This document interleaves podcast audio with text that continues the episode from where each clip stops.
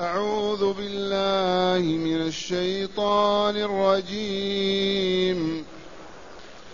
فاستفتهم أهم أشد خلقا أم من خلقنا؟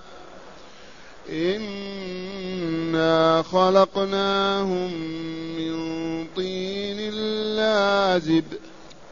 بل عجبت ويسخرون. وإذا ذكروا لا يذكرون وإذا رأوا آية يستسخرون وقالوا إن هذا إلا سحر مبين أإذا متنا وكنا ترابا وعظاما أئنا لمبعوثون أو آباؤنا الأولون قل نعم وأنتم داخرون فإنما هي زجرة واحدة فإذا هم ينظرون وقالوا يا ويلنا هذا يوم الدين هذا يوم الفصل الذي كنتم به تكذبون أحسنت. معاشر المستمعين والمستمعات من المؤمنين والمؤمنات. تذكرون أن هذه الصورة مكية كما علمتم بالأمس وأن الصور المكية تعالج العقيدة لتصححها ويصبح صاحبها حيا كامل الحياة. يسمع ويبصر ويعطي ويأخذ ويذهب ويجي لكمال حياته. وعلمتم أن أعظم أركان العقيدة التوحيد. تقرير مبدأ لا إله إلا الله. ثانيا إثبات النبوة لمحمد صلى الله عليه وسلم. ثالثا البعث الآخر يوم القيامة. هذا شأن الصور المكية في غالبها.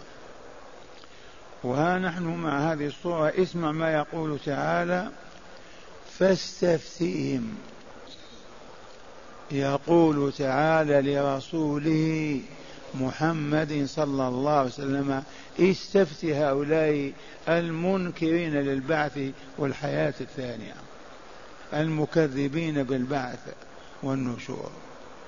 استخبرهم استفتيهم. وقل لهم أنتم أشد خلقا أم السماء؟ أنتم أشد خلقا أم من خلق السماء؟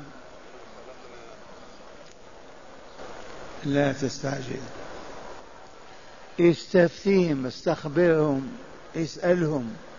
قل لهم أنتم أشد خلقا أم الله الذي خلق السماء أو خلق كل شيء؟ والجواب خلقنا نحن من طين لازب. هذا الخلق لا يعادل ولا خلق الشمس فقط. فكيف بالسماوات السبع وما فيهما وما بينهما؟ خاطبهم بخطاب العقل أنتم تنكرون الحياة الثانية. تكذبون بالبعث والدار الآخرة. تقولون كيف إذا متنا نحيا من جديد. فالله عز وجل ليس بعاجز عن ذلك بل هو على كل شيء قدير. ومن باب العلم والمنطق أنتم أشد خلقا أم من خلق الله عز وجل من الملكوت؟ الجواب ما خلق الله أعظم. أنا قلت لكم قولهم هذا ما يساوي الشمس أو القمر. الشمس أكبر من الأرض مليون مليون مرة. أنتم نعم فاستفتهم أهم أشد خلقا أم من خلقنا نحن؟ رب العزة والجلال والكمال. ثم يقول إنا خلقناهم من طين لازب لاصق في اليد. الطين اللازب الذي يلصق في اليد. وهذه الطين التي خلق الله منها آدم. ما هو تراب وخلط بالماء وأصبح طينا وأصبح يلصق باليد من طيب لازم أمن خلقنا إنا خلقناهم من طين لازب. فكيف إذا يكذبون بالبعث والدار الآخرة؟ كيف إذا يقولون أإذا متنا وكنا ترابا وعظاما أئنا لمبعوثون أو آباؤنا الأولون؟ هذه كلمات المشركين في مكة المكذبين بالبعث والدار الآخرة.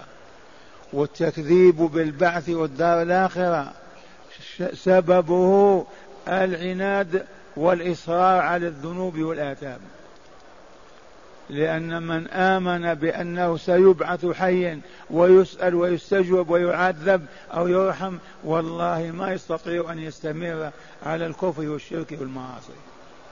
ولكن لكي يواصلوا إجرامهم وفسادهم وشرهم يكذبون بالدار الآخرة.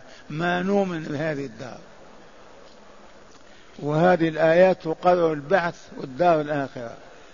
فاستفتهم يا رسولنا قل لهم أنتم أشد خلقا أم من خلق الله من هذه المخلوقات؟ فالجواب قطعا ما خلق الله أعظم وأشد. ما قيمة البشرية هذه بالنسبة إلى ما خلق الله في الملكوت؟ وأعلم وأعلمهم أن الله خلقهم أي خلق أباهم آدم من طين لازب. ثم بعد ذلك تناسلوا بنطفة المني في رحم المرأة. ثم قال تعالى بل عجبت يا رسولنا ويسخرون. أنت تعجب من هذه الآيات والأدلة والبراهين القاطعة التي تقرر أنه لا إله إلا الله وتقرر أن محمد رسول الله وتقرر أن الدار الآخرة حق أنت تعجب وهم يسخرون ويستهزئون. وذلك لفساد عقولهم لخبث نفوسهم بظلمة الذنوب والآثام. بل عجبت يا رسولنا من هذه الآيات الدالة على وجودنا وعلى قدرتنا وعلمنا وعلى إعادة خلقنا من جديد لنحاسب ونجزي بالخير أو بالغير.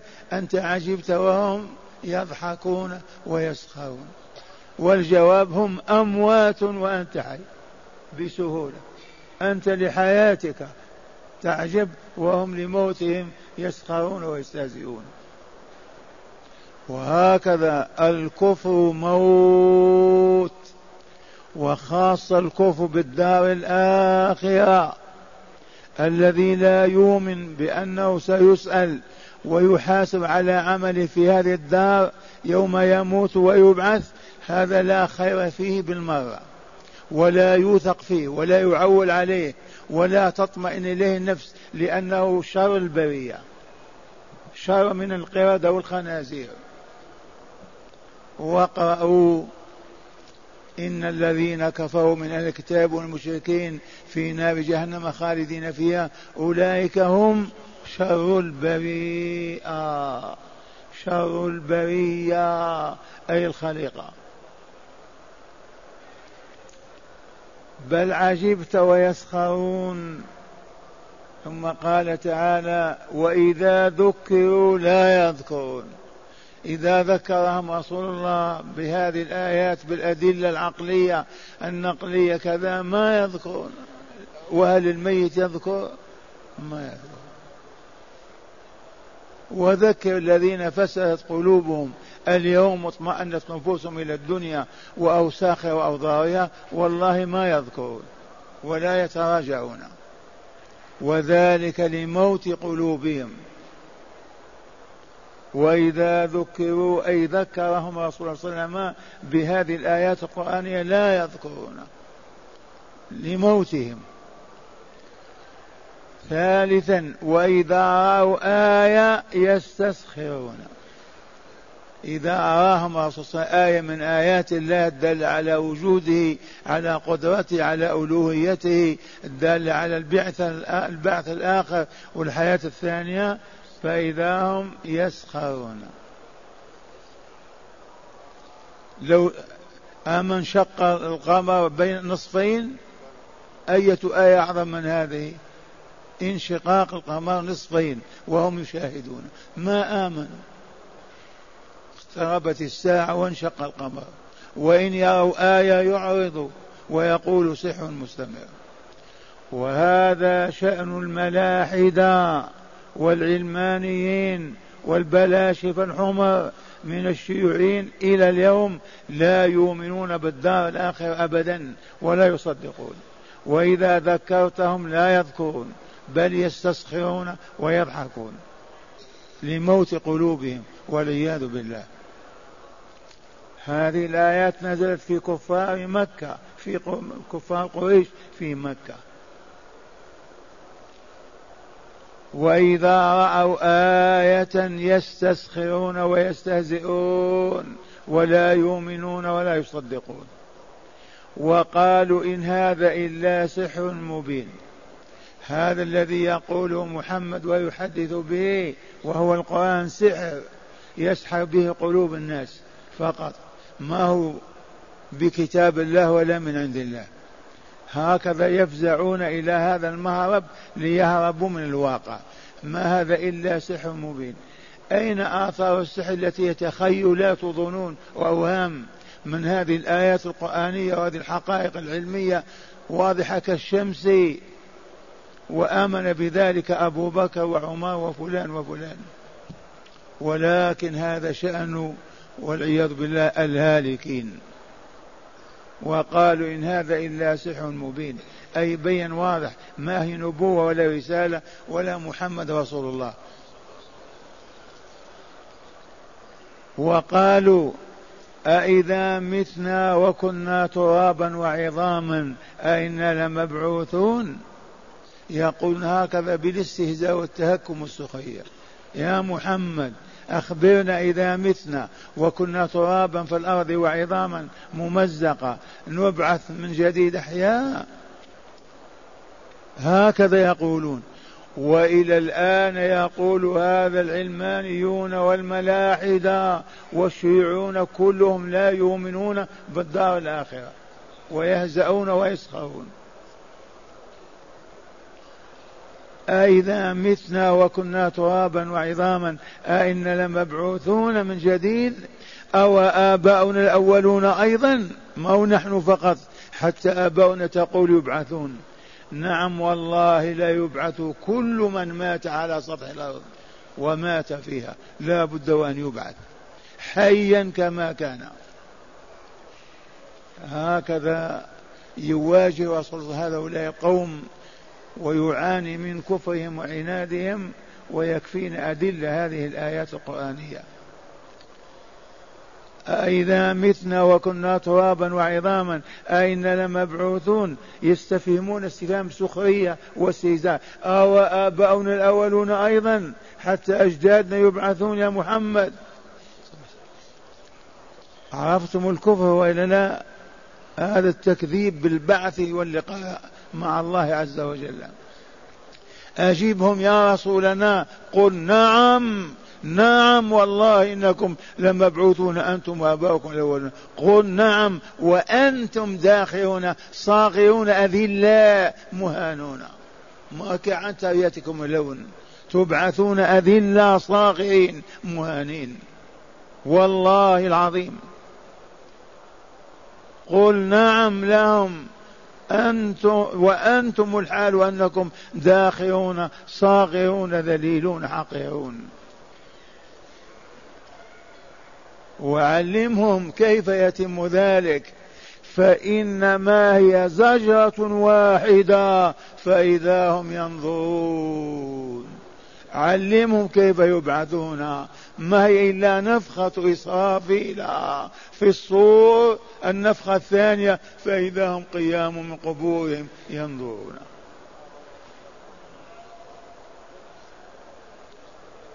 فإنما يزجر صيحة واحدة نفخة إسرافيل في الصور النفخة الثانية فإذا هم قيام ينظرون. وقالوا يا ويلنا هذا يوم الدين. لما يقفون بين يدي الله في ساحة فصل القضاء لما يبعثون فجأة وإذا هم قيام يقول يا ويلنا هذا يوم الدين. الآن اعترفوا. ينفعهم هذا الاعتراف. هذا يعتبر إيمان ينفعهم. لما شاهدوا الواقع آه هذا يوم الدين. يا ويلنا يا هلاكنا احضر هذا أوان حضورك لأن هذا هو يوم الجزاء يوم الدين يوم الجزاء والحساب. هكذا يدعون على أنفسهم. يا هلاك نحضر هذا أوان حضورك لأن هذا هو يوم الجزاء ونحن كفرنا وفسقنا وفجرنا واليوم نجزى بعملنا. هذا اعترافهم في ساحة فصل القضاء في الوقت الذي لا ينفعهم إيمان. لو قالوا آمنا آمنا آمنا آمنا دهرا كاملا ما ينفعهم الإيمان. الإيمان في دار الابتلاء هذه في دار العمل ما في دار الجزاء. وأذكر السامعين بينهم الحضور الزوار. اعلموا يرحمكم الله أن هذه الدار الحياة الدنيا دار عمل صالحا أو فاسدا. دار إيمان وتوحيد دار كفر وشرك دار طهر وصفاء دار خبث كما تشاهدون البشرية. وأما الدار الآخرة فهي دار الجزاء على هذا الكسب والعمل في هذه الدنيا. الآن قد يعمل الكافر ما يعمل ما يصيبه ولا مرض في جسمه. قد يعمل الصالح ما يعمل ما يشبع يبقى جائعا لأن الدار ما هي دار جزاء هذه دار عمل. الجزاء في الدار الآخرة. فلهذا لو قيل لما أوجد الله هذه الدار الجواب لأجل أن يعبد فيها بذكره وشكره. فمن عبده وذكر وشكر أوجد له الدار الآخرة وأسعده فيها. ومن كفر ولم يذكر ولم يشكر أعد له الدار الآخرة ليشقى ويعذب فيها أبدا. وقالوا أي وقالوا يا ويلنا هذا يوم الدين. الدين ما هو الجزاء على الكسب والعمل. هذا يوم الفصل. هذا يقوله الله لهم الملائكة. هذا يوم الفصل بين المؤمنين والكافرين بين الموحدين والمشركين بين الظالمين والمظلومين. هذا يوم الفصل الذي كنتم به تكذبون. وتقول أئذا متنا وكنا ترابا عظاما أئنا لمدينون أئنا لمبعوثون. هذا يوم الفصل يفصل الله بين الظالم والمظلوم والحق والمبطل. أهل الجنة في الجنة وأهل النار في النار. هذا هو يوم الفصل. الذي كنتم به تكذبون. كل من لا يؤمن بالدار الآخرة وما يجري فيها وما يكون فيها فهو كافر بالدار الآخرة بيوم الدين مكذب به. وأخيرا أكرر القول يا معشر الزوار اعلموا أن الذي لا يؤمن بالدار الآخرة لا خير فيها البتة. لا تثقوا فيه ولا تعولوا عليه ولا تسمعوا منه ولا تصاحبوه لأنه شر الخلق. ما عنده وازي يزاعه ابدا ليعمل خيرا. أما من كان يوم بالدار الآخرة وإن كان يهوديا أو نصرانيا فلا بد أن فيه خيرا. ما يواجه بالشر والفساد. فلهذا نشر اليهود عليهم لعائن الله مبدأ لا إله والحياة مادة. إذ هم والله الذين أوجدوا الشيوعية وعوضوا عنها بالعلمانية وما زالوا يمسخون البشرية حتى تبقى كالحيوانات. لا يقولون الله ولا الدار الآخرة. من أجل أن يركبوا على ظهورهم ويسوسونهم ويقودونهم حيث شاءوا. مكر يهودية. وإلا قبل المذهب الشيوعي في القرن الماضي ما كان على الأرض من ينكر وجود الله. أبدا من أي ملة. كفار قريش هؤلاء إن سألتهم ما خلقكم لا يقولون الله. ما خلق لا يقولون الله. يعترفون بوجود الله. المذهب الشيوعي البلشفي وضعه اليهود بحيلهم ومكرهم وهم في الأساتذة في الجامعات ونشروا هذه الفكرة فانطمست بصيرة الأمة البشرية وأصبحت كالحيوانات. هيا بنا نسمع إلى هداية الآيات ما فيها. بسم الله والحمد لله. من هداية هذه الآيات أولا بيان أصل خلق الإنسان وهو الطين اللازب أي اللاصق باليد. أول هداية هذه الآيات فيها بيان أن أصل خلق الإنسان طين وهو آدم عليه السلام والطين معه تراب يبل بالماء ويصبح يلصق بالأصابع. ذاكم الطين اللازب. هذا أصل خلقنا ولا لا؟ كيف ننكر وجود ربنا؟ كيف نصر على تكذيب ربنا وخالقنا؟ كيف نصر على عبادة الأصنام والفروج والشهوات ونترك عبادة خالقنا؟ لولا الشياطين تدفعنا لهذا. نعم. ثانيا بيان موقفين متضادين. الرسول يعجب من كفر المشركين وتكذيبهم والمشركون يسخرون من دعوته إياهم إلى الإيمان وعدم التكذيب بالله ولقائه. من هداية الآيات وجود موقفين متضادين. وموقف الرسول يعجب من كفر الكافرين وموقف الكافرين يسخرون من قول الرسول صلى الله عليه وسلم. موقفان متضادان الرسول يعجب كيف ما يؤمنون وهم يشاهدون هذه الآيات تنزل علينا ويسمعونها وهم يشاهدون ويسخرون. هذا موقف هذا موقف. في هذه الآية الكريمة. نعم. ثالثا تقرير البعث وبيان طريقه ووقوعه. ثالثا من هداية الآيات بيان وتقرير البعث الآخر. تعرفون البعث؟ ما هو الحزب الشيوعي هذا؟ البعث الآخر. أي نبعث من تحت الأرض أحياء على صعيد واحد ثم نجاز بعملنا اليوم في هذه الدنيا. الإيمان والعمل الصالح جزاء الجنة دار النعيم فوق السماوات السبع والعمل الفاسد الشرك والمعاصي في أسفل سافلين في أسفل الكون. والعياذ بالله.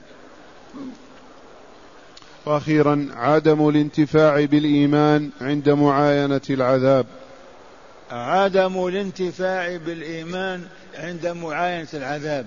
لما شاهدوا القيامة وآمنوا ينفعهم الإيمان قالوا هذا يوم الدين. ما ينفع الإيمان يوم القيامة ابدا. قلت لكم لو قالوا الدهر آمنا آمنا ما ينفع. الإيمان هنا في دار العمل ينفع الإيمان. أما في الدار الآخرة ما في عمل حتى يوم ليعمل ما هو إلا أن ينعم أو يعذب. لا أقل ولا أكثر.